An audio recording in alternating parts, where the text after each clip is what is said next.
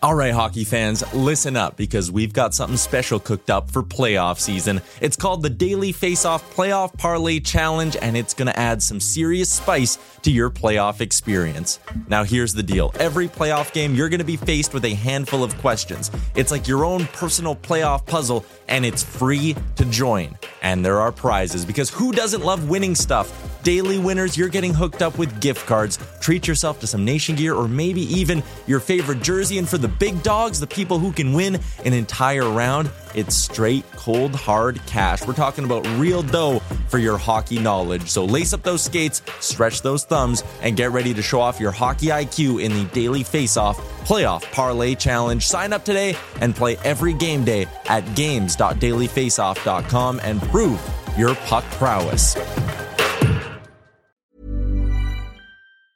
Mom deserves the best, and there's no better place to shop for Mother's Day than Whole Foods Market. They're your destination for unbeatable savings, from premium gifts to show-stopping flowers and irresistible desserts. Start by saving 33% with Prime on all body care and candles. Then get a 15-stem bunch of tulips for just $9.99 each with Prime. Round out Mom's menu with festive rosé, irresistible berry chantilly cake, and more special treats. Come celebrate Mother's Day at Whole Foods Market. When you're ready to pop the question, the last thing you want to do is second guess the ring. At Bluenile.com, you can design a one of a kind ring with the ease and convenience of shopping online. Choose your diamond and setting. When you find the one, you'll get it delivered right to your door. Go to Bluenile.com and use promo code LISTEN to get $50 off your purchase of $500 or more. That's code LISTEN at Bluenile.com for $50 off your purchase. Bluenile.com code LISTEN.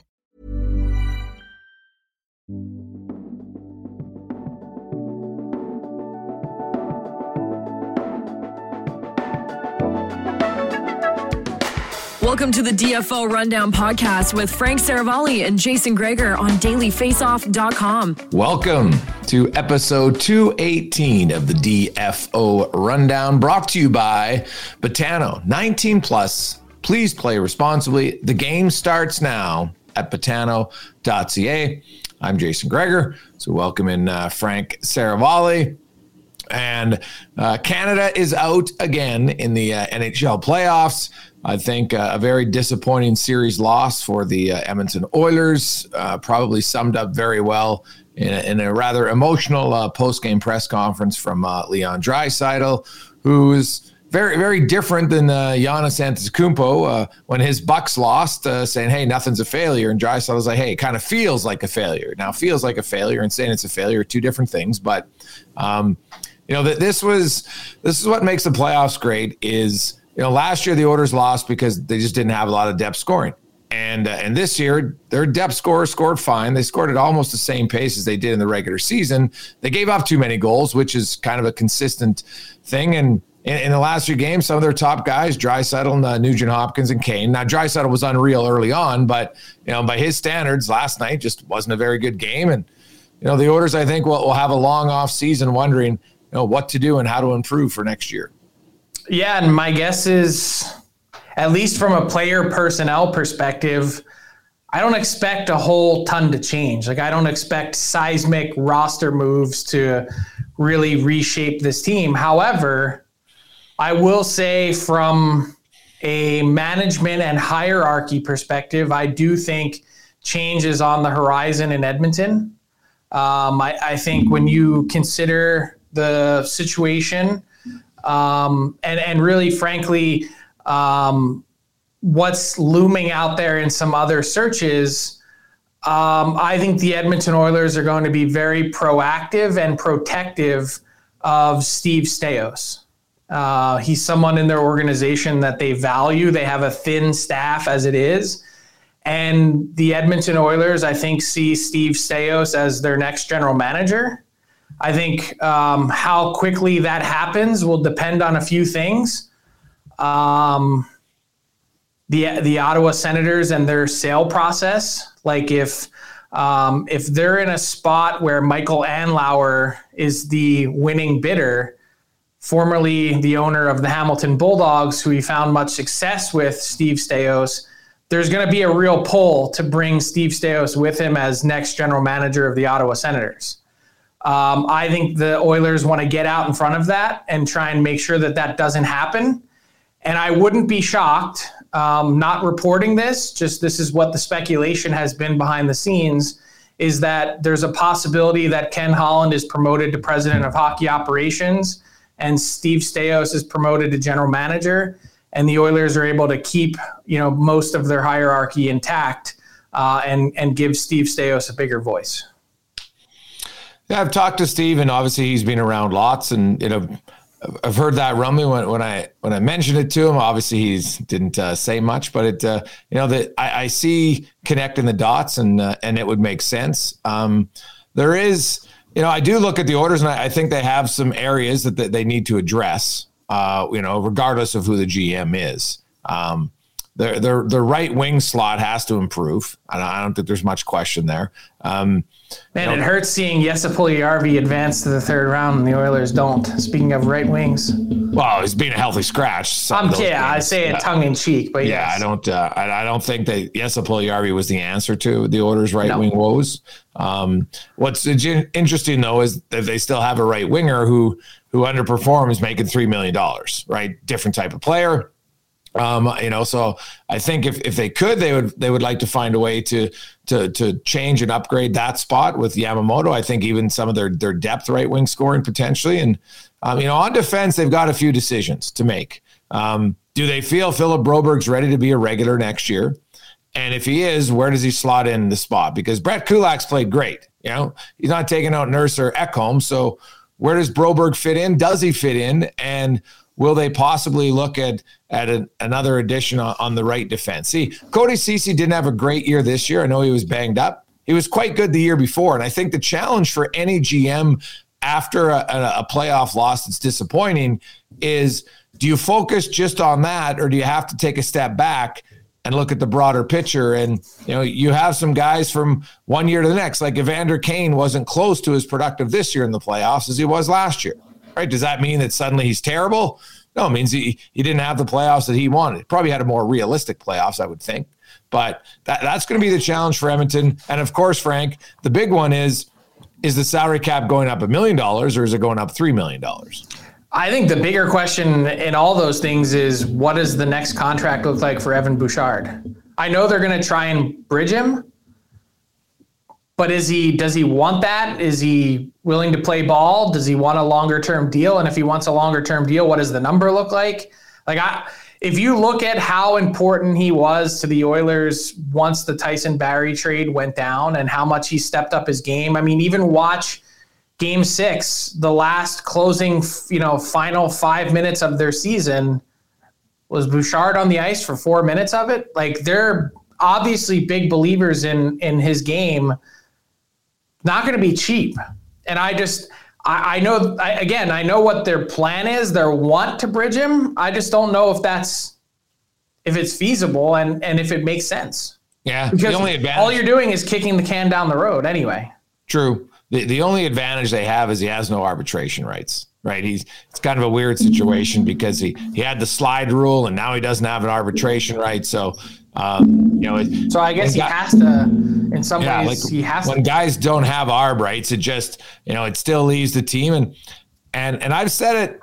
Hockey's a business, and the rare time this will be the last time that the the team ever has the advantage in negotiations just how it is. When you have arbitration rights, what happens is a player files for arbitration. So it kind of puts you in a spot where you're like, well, geez, I don't want to risk the arbitrator, you know, paying him, you know, two and a half million when we only want to pay him 1.75. So yeah. sometimes they agree to deals. Now, obviously, Bouchard's different than that. Um, you know, he his, his arb right uh, ruling would would be well above uh, three and a half for sure. So I'm, you know, the, the other thing is for the Oilers is I get that you could, uh, if you bridge Bouchard, the risk is in a few years he needs a contract. Leon Draisaitl needs a contract, and um, but if you're the if you're the GM group now, your goal I think is the next two years right? Uh, like you saw Leon Draisaitl, how disappointed he was. I think he's disappointed himself, not so much the supporting cast. That he holds himself to a very high standard, and so he wasn't like pulling a Joel Embiid, is what you're saying?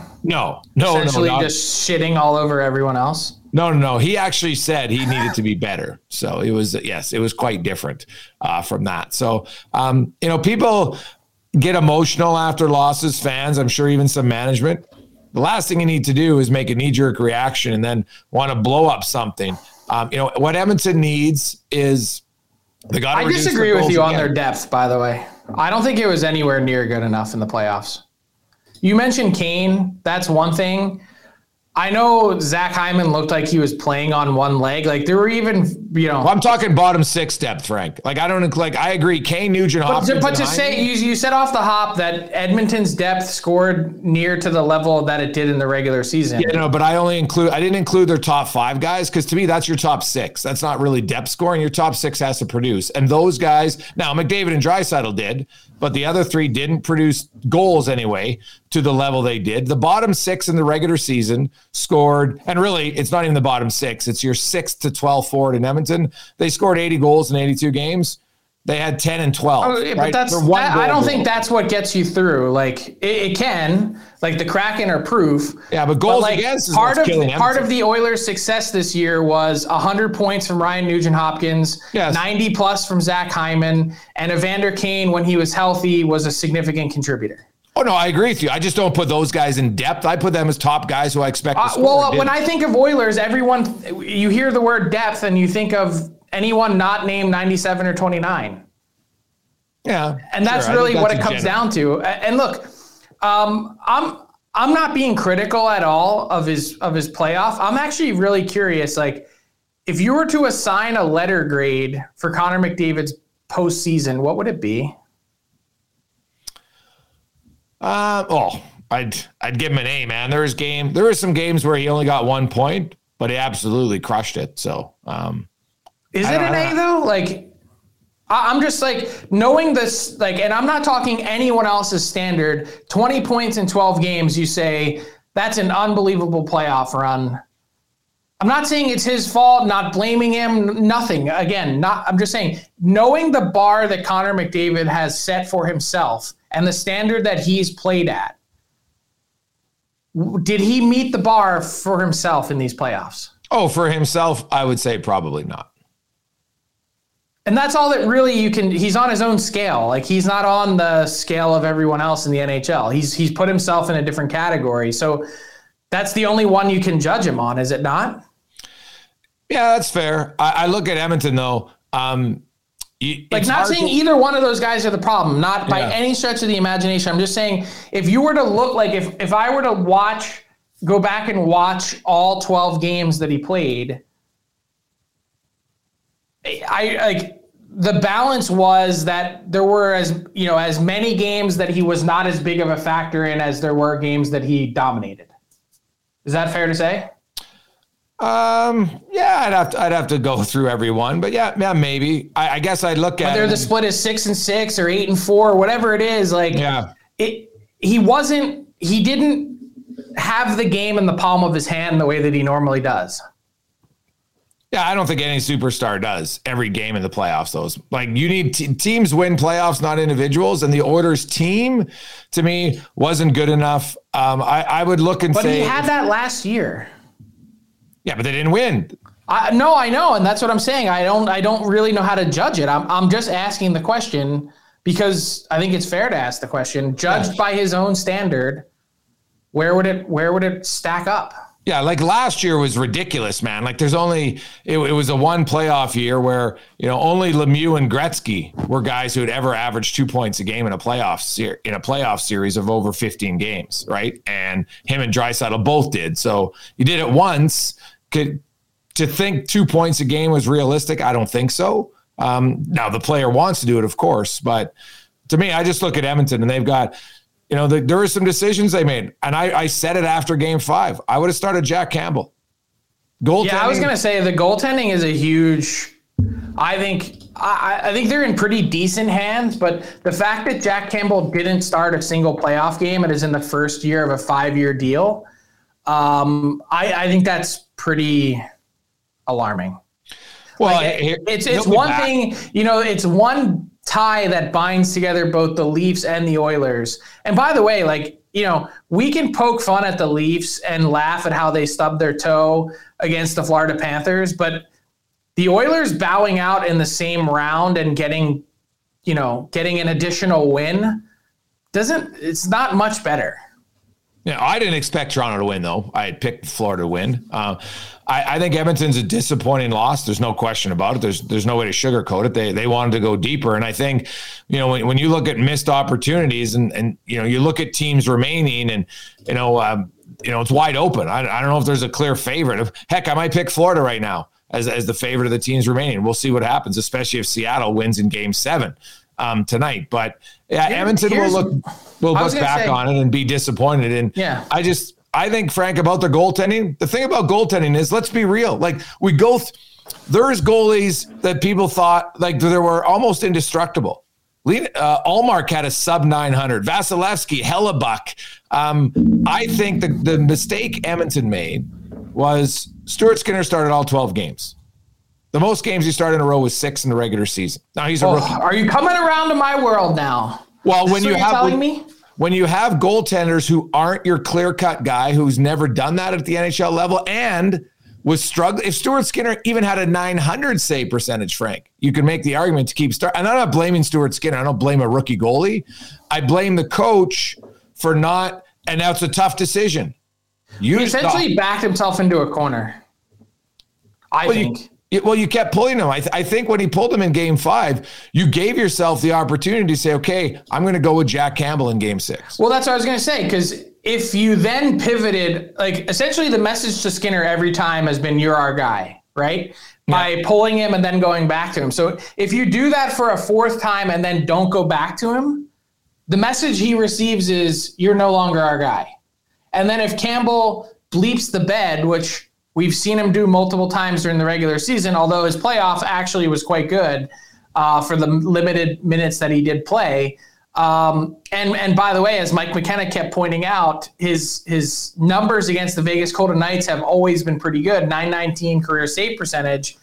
Um, it, you know, you open yourself up to then losing Stuart Skinner. And and the truth is, um, look, when you finish the last two games of a series with a save percentage in the sevens, like I, I don't care who's in net, whatever nameplate is on the back of the jersey, it doesn't matter. Your team's not going to have a chance. No, I'm not one who really buys into the losing a player um, situation. You're going to be a pro. I think he cares about his teammates. And uh, had had they started Campbell in Game Six, now if they lost, it was irrelevant. The series is over. But had they won, and then Campbell started a few games, I think if they had to go back to Skinner in round three, he'd be more than Yeah. ready because you got to be a professional. I, I think my issue is is this. I think you and I are saying the same thing that you can't wait until the pressure packed elimination game to finally give a guy his first start of the playoffs. Look, the Bruins did that with Ullmark and Swayman. I made the argument after game two, Two. when the Bruins lost that they should have then went to Swayman for game three in Florida. And obviously we didn't know or and still don't really know how injured Ullmark is or was. And that doesn't seem to have the same factor at play for the Oilers. But waiting until game 12 to give Jack Campbell his first start of the playoffs, I think is a recipe for disaster. And that's why I said they kind of backed themselves into the corner of uh, kind, of, seems like we have to go with Skinner. So you mentioned Edmonton, and maybe you know there'll be a, a management um, role change as far as you know Ken Holland, uh, Steve Staios. I think What that's you- pretty you- likely, by the way. What do you suspect in Toronto? Well, uh, this whatever we say now is probably going to be pretty irrelevant in a few hours, given that uh, the Maple Leafs have already begun with their uh, press conferences today as they conduct exit interviews. Uh, Brendan Shanahan and Kyle Dubas both expected to address the media. My guess is they say everything's on the table. You know, we're going to do a review and and and essentially get back to you. I think 48 hours later is. Um, maybe a bit much to to ask of making a definitive or declarative statement. However, like time is of the essence for the Leafs in terms of first determining their management structure because um, they like they have so many ducks to get in a row that allowing this thing to linger with Kyle Dubas any longer, I think, you know, you're really putting your your future success at stake one way or the other. Um, and and look, this has been a sort of year long evaluation.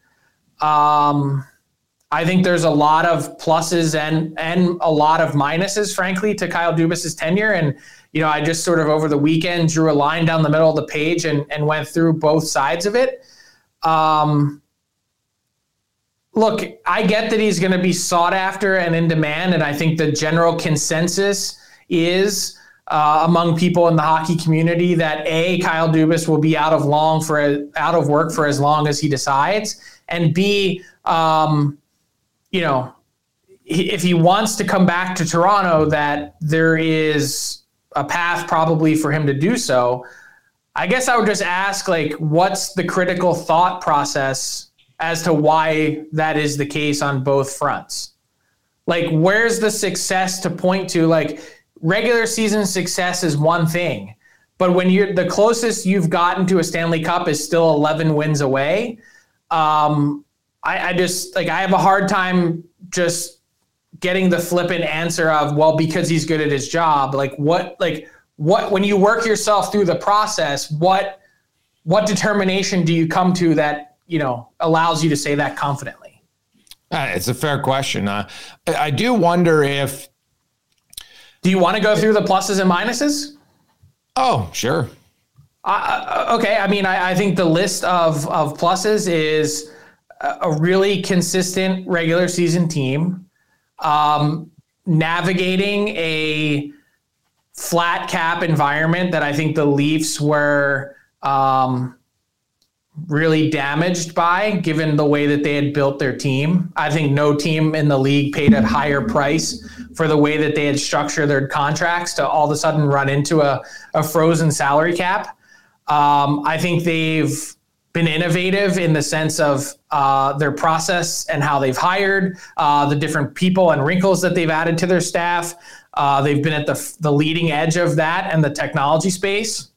And then I would say the other part is like the uh, the other plus is the bargain buys that they've been able to find, whether it was Michael Bunting or whether it was Ilya Mikheyev or you know, trading for Mark Giordano and then signing him to that two-year deal at, at under 900,000 bucks. Um, that's the list of the pros. But I think the list of the cons, which probably won't be talked about um, very much, is like, let's start with the John Tavares deal. Yes. That's his first major move. July 1, 2018. He was promoted on May 11th to the position. John Tavares is one. I would say um, next would be the sort of roster construction of how this team is built. Like I thought Kevin Bieksa made a great point over the weekend on Hockey Night in Canada about what is this team? Like they had always been built on high skill and speed. And now there seemed to be a pivot halfway through the year. And whether that was based on the fact that they were going to have to get through the Tampa Bay Lightning or not, then there was this like sudden right turn of we need toughness and we need Ryan O'Reilly and Luke Schenn and we need these other guys. So what what one was it? And did you get the mix wrong the first time and not having enough of that, or did you now the second time around go too heavy off of that end?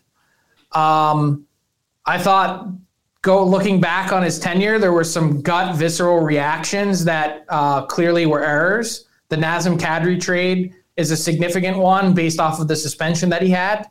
Um, I think that really damaged this team uh, in terms of their depth. Um, I would say he, of the drafting that the team has done, he's arguably traded away his two best prospects. You could say, yes, they still have Matthew Knies, but Sean Durzi and that trade, um, he's already the best player in that deal.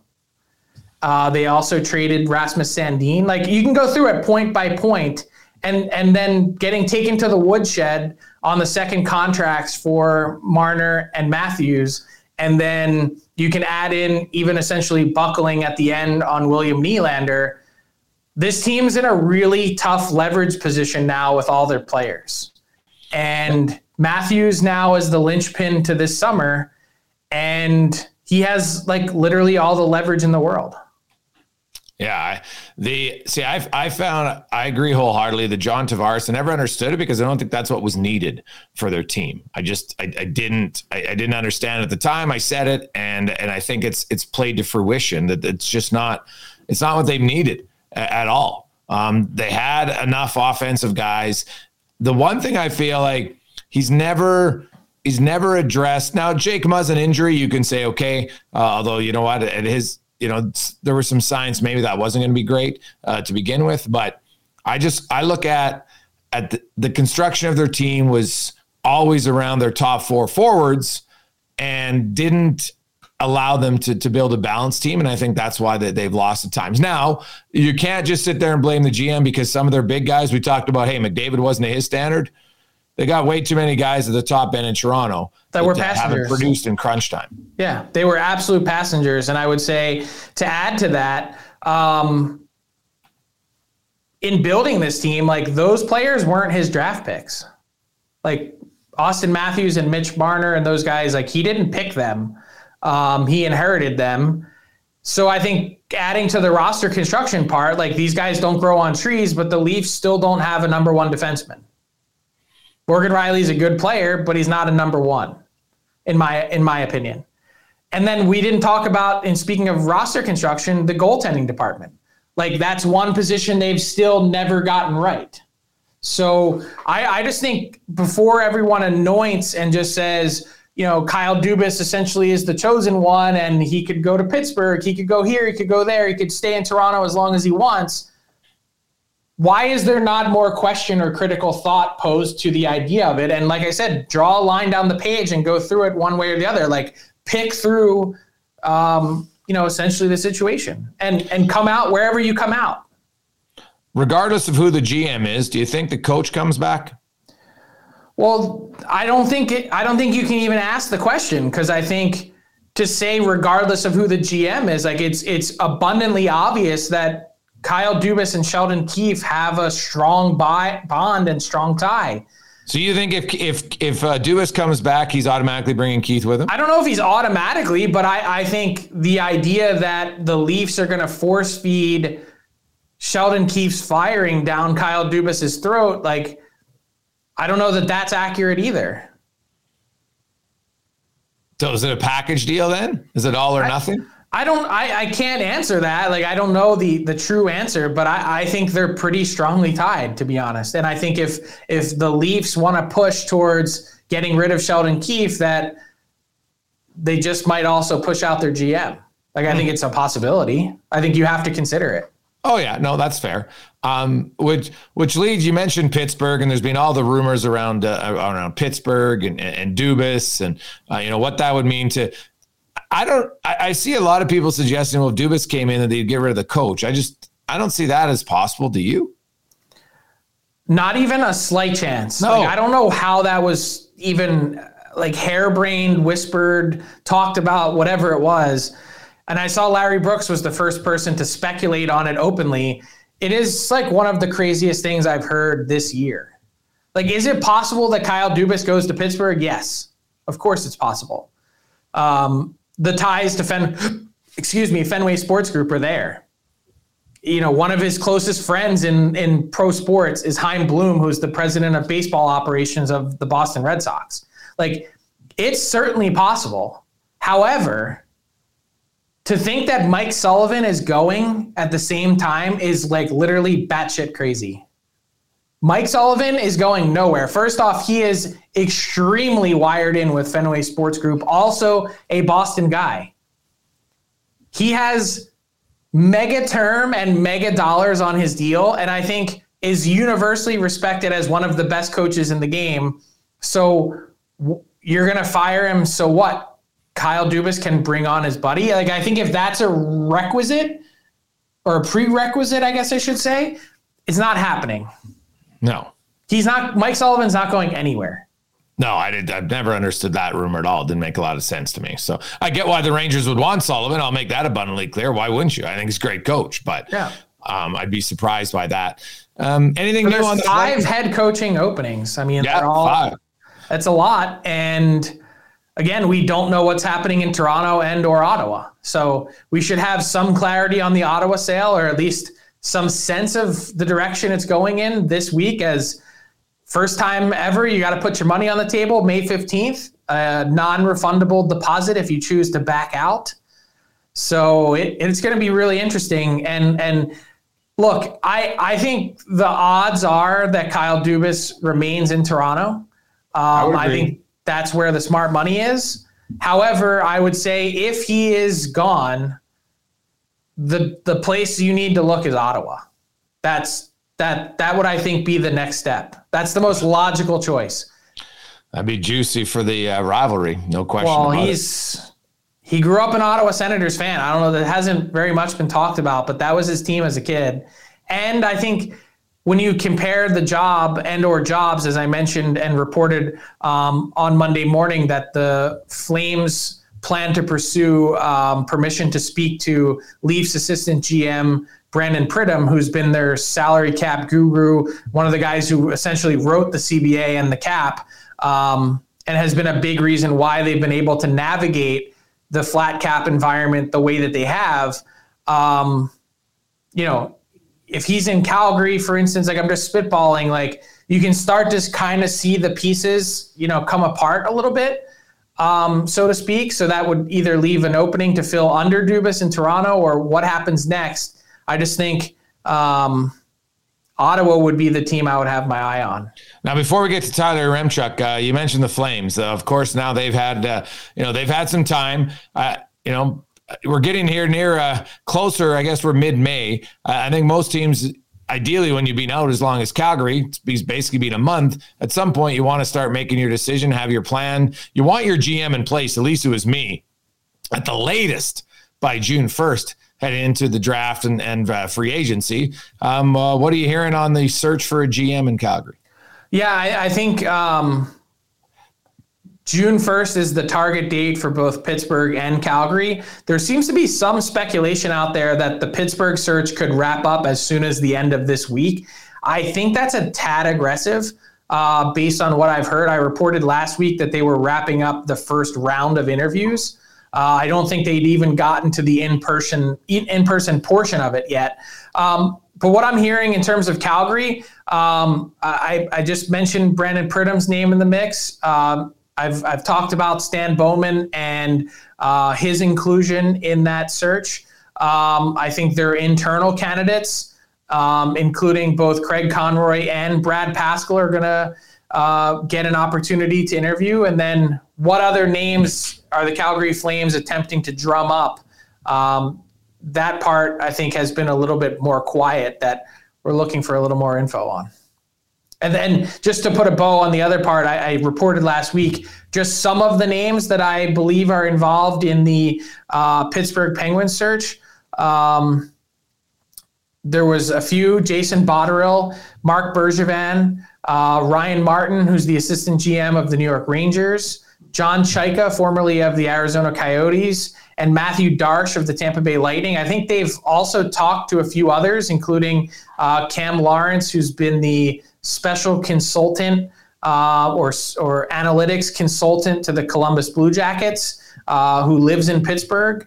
And I'm real curious, haven't gotten any sort of confirmation one way or the other, but one name that has stood out to me that would be a, a really interesting fit is Sam Ventura, uh, now of the Buffalo Sabres. Um, their assistant GM spent his time uh, working in Pittsburgh. If I'm not mistaken, I think actually still lives in Pittsburgh and and and worked for the Pens, obviously. So uh, he's been part of that Sabres brain trust that's helped put Buffalo back on the map. I'm always fascinated to see what happens because once you get the uh, GM, well, at least the uh, most of the sane organizations, that's when they hire their coach. There's the odd rarity that hires the coach first, but uh, nonetheless, uh, one last one for you before we get. And I lied. The uh, the, the flyer situation. I know you're having uh, Mr. Jones on. frankly speaking, um, what do you make of that? that decision by them, and you know, it's like a tag team, Jones and Briere. How do you see that um, playing out? You're missing a guy in the tag team. It's a three-headed monster. It's John Tortorella. Tortorella, yeah. I mean, I, it's going to be fascinating to see how this works because this has essentially never been tried before. Um, you know, I can't for the life of me recall a press conference where a team is introducing a new president of hockey operations and a new general manager, and the coach is sitting a couple seats down from them at the same podium. It's a unique structure. It's very clear that they want John Tortorella to have an opinion and say in, in all personnel moves and in some ways like i'm shocked that a team hasn't tried it already because if you think about it like the pieces that you're acquiring if the coach isn't on board which sometimes he isn't then it's almost like putting a square peg in a round hole to begin with. So not saying of course in any stretch of the imagination that it can't work. I'm just saying it's new and no one's really done it before to this extent and been also so transparent about it. So i'm really excited for keith jones. I've you know, worked in this business for 15 years now, and I've never heard one person say one bad thing about Keith Jones ever. He's a tremendous person. I think he, uh, in terms of being a communicator and leader, is going to be an excellent person to bounce things off of and to get and give advice. Um, and I think he's going to be a valuable tool uh, and person for Danny Briere as he wades through his first stretch as general manager to really try and first tear this thing down and second build it back up again because they've been really transparent about the idea that this is going to take years. Let's bring in uh, Tyler Yaremchuk. Ty, how you doing? I'm doing good, gentlemen. I'm ready to go here with a new edition of Fill in the blank, brought to you by our friends at Betano. The game starts now at betano.ca. How about this? Let's circle back to last night's game. This one created some quality Twitter content, but I want a one word answer from you. The NHL starting last night's game at 10 p.m. Eastern was blank, Frank. A contractual obligation. Okay. Just go back and look at the amount of money spent. Major League Baseball and what ESPN pays for that rights package vastly dwarfs what they pay for hockey. Sunday night baseball, no matter how much of a blowout or a regular season mid May matchup it is, is going to take precedent every single time. Now, you could make the argument well, why didn't they just put the game on ESPN 2? Because that would have been an easy alternative. Well, they obviously didn't want to. They wanted the marquee players on the big network, which just inherently, by the nature of walking into any bar in the United States or anywhere, ESPN, the main channel, is on way more frequently than ESPN2. So I kind of think, as disappointing as it was, trust me, waiting until 10 p.m. when it's the only game on the slate and you've got an elimination game with the best players on the planet is wholly disappointing for the sport. I think to me, it just shows how far down in the pecking order hockey really is in the minds of broadcast executives working in the U.S. Jay. Oh, that's why I said predictable. That's exactly why. Um, the NHL sold their soul to, to America, and they want to try to get them in uh, in better views. But when when you're not respected by your rights holder, it's going to be difficult. Uh, you don't get any primetime games uh, very often, and that's not ideal. It, okay, so just to stop you for a second, is it a respect thing or is it just a pure financial obligation? If you're paying billions for baseball and 400 million for hockey, like do you do you really is it really even a question? I'm not. I'm not talking about ESPN. I'm talking about the NHL. When you got in bed with a partner, that you knew that it's not. Yeah, like but you said the you said broadcast partners that don't respect you. Yeah, they could have done a game swap. I know that was a rumor out there that hey, why wouldn't ESPN just say, okay, TNT can take this one, we'll take a different game. Yeah, I mean, if you're ESPN, I I wouldn't be giving up that that game and those players. Sure. To, with all due respect to TNT, like this isn't about being friends. It's about having the game, regardless of when you play it. Yeah. Okay. So, but if you talk about respect, Frank, look at how much money the Canadian broadcaster pays compared to ESPN. Yeah, it's still the, so less. the Canadian broadcaster had zero rights of a Canadian team. So it's to me, still, it's still less. Yeah.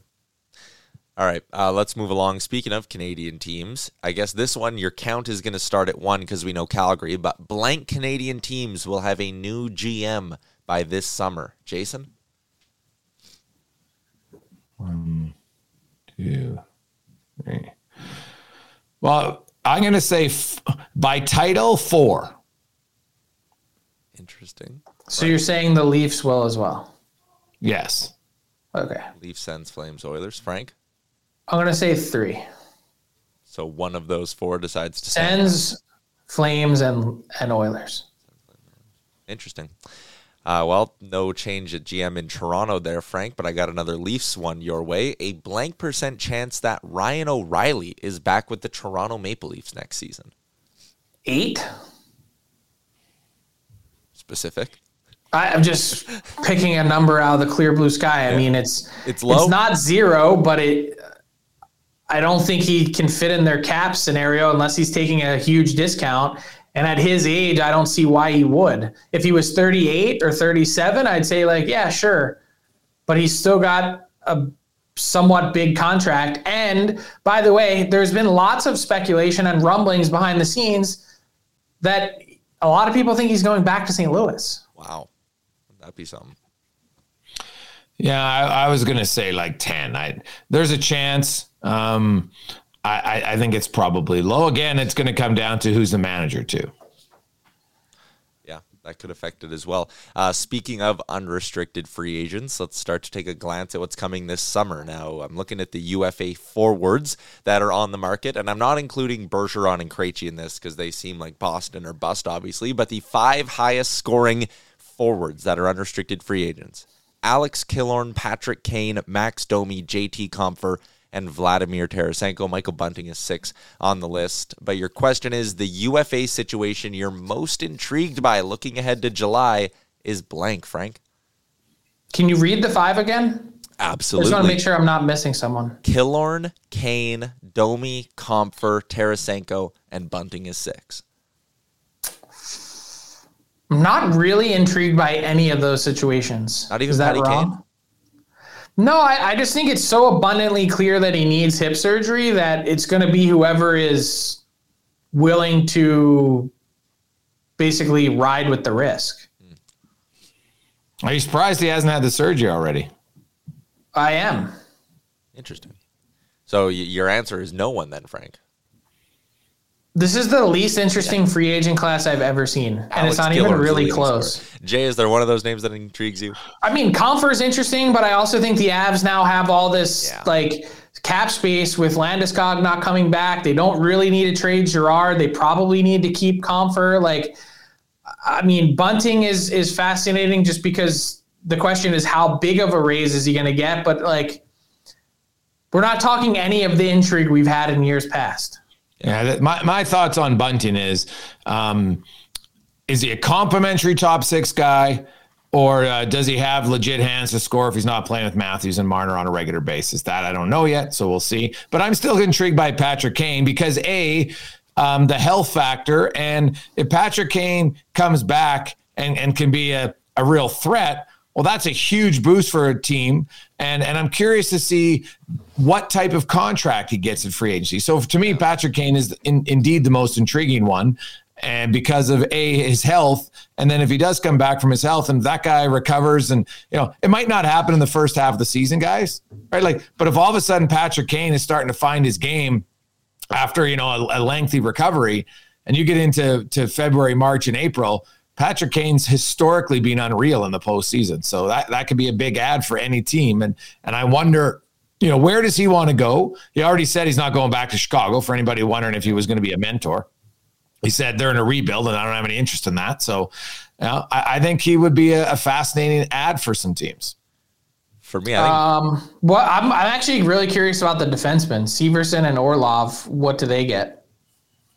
yeah, uh, that you're bang on with that because Max John Pacioretty Klingberg coming off of the second Achilles. We've talked about him. Like, there's a couple. Like, it's they're just further down the list. Yeah. What, what about Matt Dumba? What's he going to do? Where's he going to go? What's he going to I, get? yeah, I think he's in tough. Yeah, him and Klingberg. I'm curious about those guys. Like the both of those guys could be bargain deals based on you know their potential play. for I don't think there's ever for. been a better summer to be in the bargain bin hunting. Yes, I was going to say my answer was going to be Vlad Tarasenko, just because it's a guy who two years ago scored 34. This last year only scored 18. We know the injury history and all of that as well. Like, who's going to take a shot at that guy? How much do you get him for? And like, man, what if, like, Frank, could you get him for four or five million bucks? Or do you think he's way uh, above that? Like, I just no, look at a guy. I, I think he's. It depends on term. Like, I guess, yeah. What about Gavrikov? The other guy to me that's intriguing is Gavrikov was very good in the playoffs for LA. I heard Gavrikov and the Kings had made some progress on an extension. Yeah, I'm curious Obviously, about his they're number. Not there yet because he might be a guy where it comes supply and demand, and teams everybody knows they like defense. He might be a guy like Andrej Sekera in 2015 who ends up getting a big ticket. Is this well? What's a big ticket? Like I don't think he's north of like. Do you think he's north of what Erik Gudbranson got last year? Four times four. Well, I, I would say I'd pick Gavrikov more than that. I think teams would, yeah. Like, well, he's five? a better player for sure. Okay. You don't think he's better than Gudbranson? No, I, I, I think Gudbranson was wildly well, Gudbranson was a one-off for sure. That was, but I, I but I think that's like I, I don't know that I would pay more than that. No, I don't. All it takes is one, and that's what it I'm does. saying. Sekera got five point five. It wouldn't shock me if Gavrikov got four and a half. Like different style players, but how much better is Gavrikov than Kulak? I, I think he's a better defender. Better defender, but like skate as well. Less what? Like yeah, yeah. It's not as mobile. Not as sure. mobile, and definitely isn't going to give you as much. You know, like Brett Kulak. He had an unreal season. I think Brett Kulak's a really good. He was. That's what I'm saying. So he's at what two eight? Yeah. Times three. Like I, I, don't tell me a world in which like you think that Gavrikov is worth that much more than him. Because I think the market's different now. Well, like I'll tell you the world, up Frank. Four mil, Frank. You already mentioned the world. It's Gudbranson world. All it takes is one. That's the part of free agency. It only takes one. We'll see. All right, there you go. That is a wrap. Uh, plenty of off-season talk coming here in uh, the next couple of months. That'll do it for Fill in the Blank, brought to you by Betano. When you're ready to pop the question, the last thing you want to do is second-guess the ring.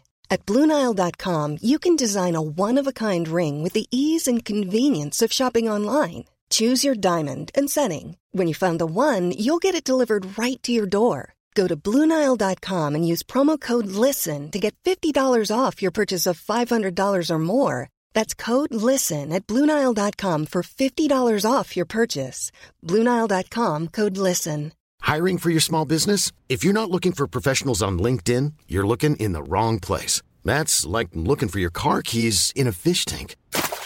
LinkedIn helps you hire professionals you can't find anywhere else, even those who aren't actively searching for a new job but might be open to the perfect role. In a given month, over 70% of LinkedIn users don't even visit other leading job sites. So start looking in the right place. With LinkedIn, you can hire professionals like a professional. Post your free job on linkedin.com slash people today. Hey there, it's Michelle Norris. I'm host of a podcast called Your Mama's Kitchen. When I travel, I'm usually looking for a way to find a taste of home when I'm not at home. And one of the things I love to do when I am at home is entertain. And Airbnb allows me to do that. When I was in California recently, I rented a house that had a great kitchen. And when we were sitting around the table, we we're all thinking, we're in someone else's house. Someone could be in all of our homes as well. If you have a home, but you're not always at home, you have an Airbnb. Your home might be worth more than you think. Find out how much at airbnb.com/slash host. Now, another thing not involving a playoff team, Frank, it's a big week. We will find out what's happening in uh, with the Coyotes as the arena vote comes down this week. And man, it's it's been like a political campaign for both sides. I've, I've been uh, following along uh, Craig Morgan and others, and um, you know you got two real sides. Oh no, they're lying. No, they're lying. Like it's uh, it's kind of fascinating here to see what's going to come down. This is like without a doubt Tuesday is the biggest day in Arizona Coyotes franchise history. Like I know yeah. that that doesn't really say a lot because there haven't really been many big moments. Um, but this is it. Like the future of I believe the future of that team playing in the Valley of the Sun is is wholly dependent on Tuesday.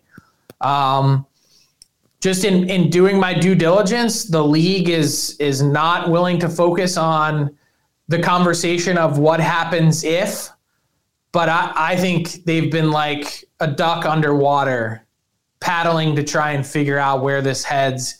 If in fact the referendum doesn't pass, and you know it depends on who you believe. Is the polling accurate? You know what will we see in terms of the mail-in vote because the ballots went out a while ago all the speculation that I've seen to this point points to the Coyotes losing this referendum. And if that's the case, I I think there's a real strong chance that the Coyotes that the NHL forces them to pull up stakes and move. Because and is I, Houston the obvious answer? What about KC? Houston is to me beyond the obvious answer. Um, I just think based on pure market size, they have an NHL ready arena in Houston.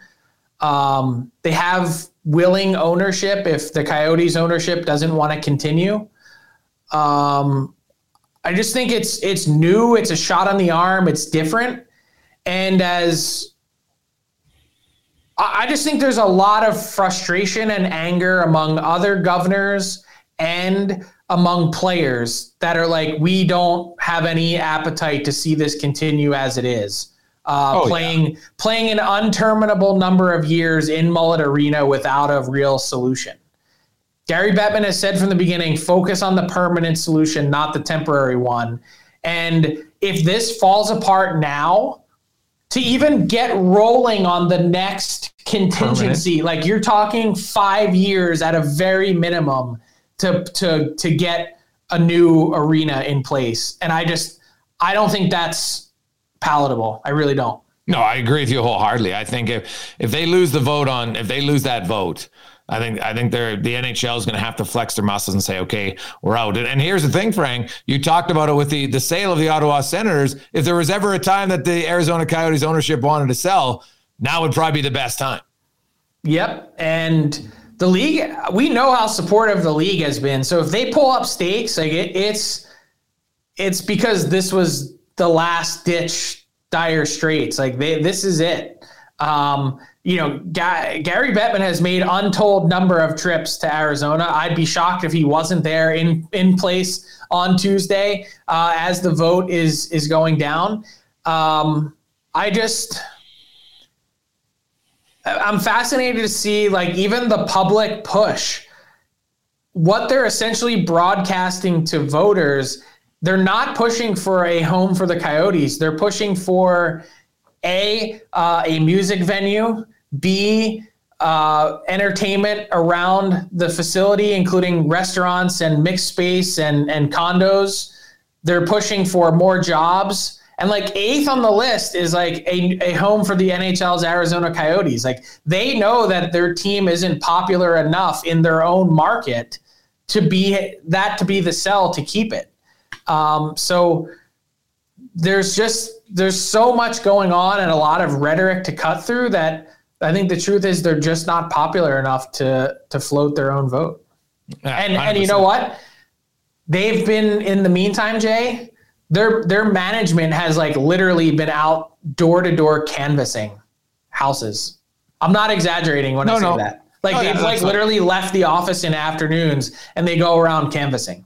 Yeah. Well, hey, I think they want to stay there. There's no question. So, um, well, they at least I guess they can say they gave it their all if, if they don't get the vote. Um, before we go, there is a game seven tonight, Seattle and Dallas. And uh, could you imagine if the Kraken win? You have Seattle and Vegas two and six years in the league in the uh, in the conference final. Um, the uh, the expansion uh, rules definitely benefited them. They made some uh, right decisions, but Seattle's got to win. What's your uh, gut feel in a series where Jake Oettinger has been chased from games multiple times? Uh, Seattle's depth continues to show up. Um, it's a different guy every time. I think they got 18 different guys now that have scored a goal in this uh, playoff run. Who are you liking in Game Seven? every fiber of my being, everything about the way the Dallas Stars are built and how they play would would lead me toward picking the Stars. However, um, and I did pick the Stars in the series. I thought that they'd win in six, and they they had an opportunity to do so. There's just something about this Kraken team, and I think to continue to discount them, I think does them a, a great disservice. And so I'm going to say that we do get the matchup, and it is Vegas and Seattle, and it does bring a whole uh, different meaning to the expansion franchises. You know, Vegas now hitting the conference final for the fourth time in six years. Uh, these two are slated to meet in the Winter Classic uh, next year in Seattle. Um, it is, yeah, I'm going to say the Seattle Kraken are playing to advance to the Stanley Cup, All which. Right. I, have been such a big believer in the Stars and saying all along that that team was built for playoff success. And that I thought whoever got through this round would have a hard time on the Pacific Division side with Dallas. But they've had some opportunities to put the Kraken away and haven't been able to do it. I'm going Dallas because of one one name, Pavelski. I think uh, Joe Pavelski, the ageless wonder, scores another huge goal tonight for Dallas, and uh, they find a way to get a win. Interesting. Yeah. Miro, Heis- Miro Heiskanen's going to play about 29 minutes tonight, Frank. At least. Why not? Yeah. So um, we'll see. And then uh, that series probably starts on Thursday, which I'm guessing means we will have Florida and Carolina. I don't know if it came out yet, but uh, I'm guessing they're starting on Wednesdays. It has not come out yet. And everything I've heard to this point, in case anyone's curious, obviously subject to change. Monday is the NHL regroups at their offices, but everything I heard seemed to point toward Wednesday and Thursday. Yeah. Or sorry, Thursday and Friday, excuse me. Thursday. So Vegas first? Uh, don't know yet. Potentially Thursday and Friday is what I heard. I don't know which one is which, but oh, okay. And yeah. um, by the way, we were talking Leafs. Uh, the Toronto Maple Leafs announcing this morning that um, Brendan Shanahan will not speak on Monday. So it's going to be Kyle Dubas, Sheldon Keefe, and players. Read into that what you will, which is doesn't seem like they're going to be saying much of anything about the future of Kyle Dubas. No, no, and. Uh, It'll be interesting. Uh, Edmonton uh, will speak on uh, Tuesday uh, and Wednesday. Their players and, and coaches spread out over a few days. And, uh, you know, disappointing off seasons. Uh, I, I, think different directions potentially. There's not as many questions in Edmonton right now. Um, you mentioned off the top, you know, Holland moves up, uh, Staios comes in as GM, and then he'll just look to kind of move some chess pieces around the board. Whereas Toronto, depending on what happens, could have significant movement for their organization. So be uh, it'll be fascinating to see what uh, what they do. We mentioned Ottawa. oh, Calgary. I wanted to mention one thing with Ottawa. There's been lots of speculation um, in recent days about the Neko Sparks led bid, which includes Snoop Dogg and others. Today's the money day, baby. I said it before. It's put up or shut up time. And I think the big question is as Neko Sparks has been rumored to partner or reported to partner with uh, the First Nations group that controls the land uh, in downtown Ottawa, LeBreton Flats, where they're considering building, they have a claim to the land uh, where they're considering building a new arena. Of all the people that have been involved in this Neko Sparks process, no one that I've talked to has any degree of certainty where the actual money is coming from. Who is backing this bid? There's some talk that they have a Canadian billionaire. There's some talk that they have an American billionaire. All I can think of is the 30 for 30 John Spano, uh, you know, bid for the New York Islanders. So, well, were, were, you not surprised, Frank, that the Remington backed out before they even submitted a bid? Uh, no, I'm not, because they said we need some degree of certainty that if we're going to be paying this much money, that we can actually build the arena there because in and of itself the ottawa senators franchise value i don't know how that you could possibly make the case that without no. a new arena shovels in ground is worth anywhere close to a billion dollars. They've lost and hemorrhaged money Yes, I totally agree with you. Like when I saw that number, I'm like, what am I missing here? Nothing. You're missing. No, you're missing a, a, lot of huff and puff and uh, somewhere between 800 and a billion. Like that's a huge gap between the two. And like I said, um, put up or shut up. It's you got to put a deposit down, and some people say upwards of five percent to put down for the sale like this week. So if you're Neko Sparks and your crew, do you have the actual financial backing is someone, if you really are bidding a billion dollars, is someone writing a check for 50 million today that may be non-refundable. Whew, spicy. Let's see. Like I said, this is this is uh it's cup check time, not gut mm-hmm. check time. Lots to talk about, Frank. Have a good one. Thanks for listening to the DFO Rundown with Seravalli and Gregor. Keep it locked on dailyfaceoff.com and subscribe wherever you get your podcasts from to never miss an episode. Mom deserves the best, and there's no better place to shop for Mother's Day than Whole Foods Market. They're your destination for unbeatable savings, from premium gifts to show-stopping flowers and irresistible desserts. Start by saving 33% with Prime on all body care and candles. Then get a 15-stem bunch of tulips for just $9.99 each with Prime. Round out Mom's menu with festive rosé, irresistible berry chantilly cake, and more special treats. Come celebrate Mother's Day at Whole Foods Market. When you make decisions for your company, you look for the no-brainers. And if you have a lot of mailing to do, stamps.com is the ultimate no-brainer. It streamlines your processes to make your business more efficient, which makes you less busy. Mail checks, invoices, legal documents, and everything you need to keep your business running with stamps.com. Seamlessly connect with every major marketplace and shopping cart Schedule package pickups and see your cheapest and fastest shipping options from different carriers with rates up to 89% off USPS and UPS rates. And with the Stamps.com mobile app, you can take care of mailing and shipping wherever you are. Make the same no-brainer decision as over 1 million other businesses with Stamps.com. Sign up with Code PROGRAM for a four-week trial, plus free postage and a free digital scale. No long-term commitments or contracts. That's stamps.com. Code program.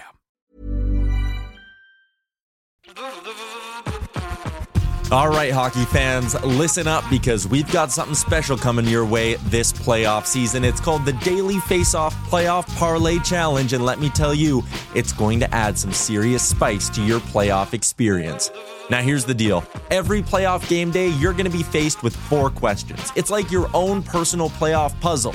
And here's a sneak peek into some of those questions we'll be firing your way. First up, you gotta pick the winning team. That sounds simple, right?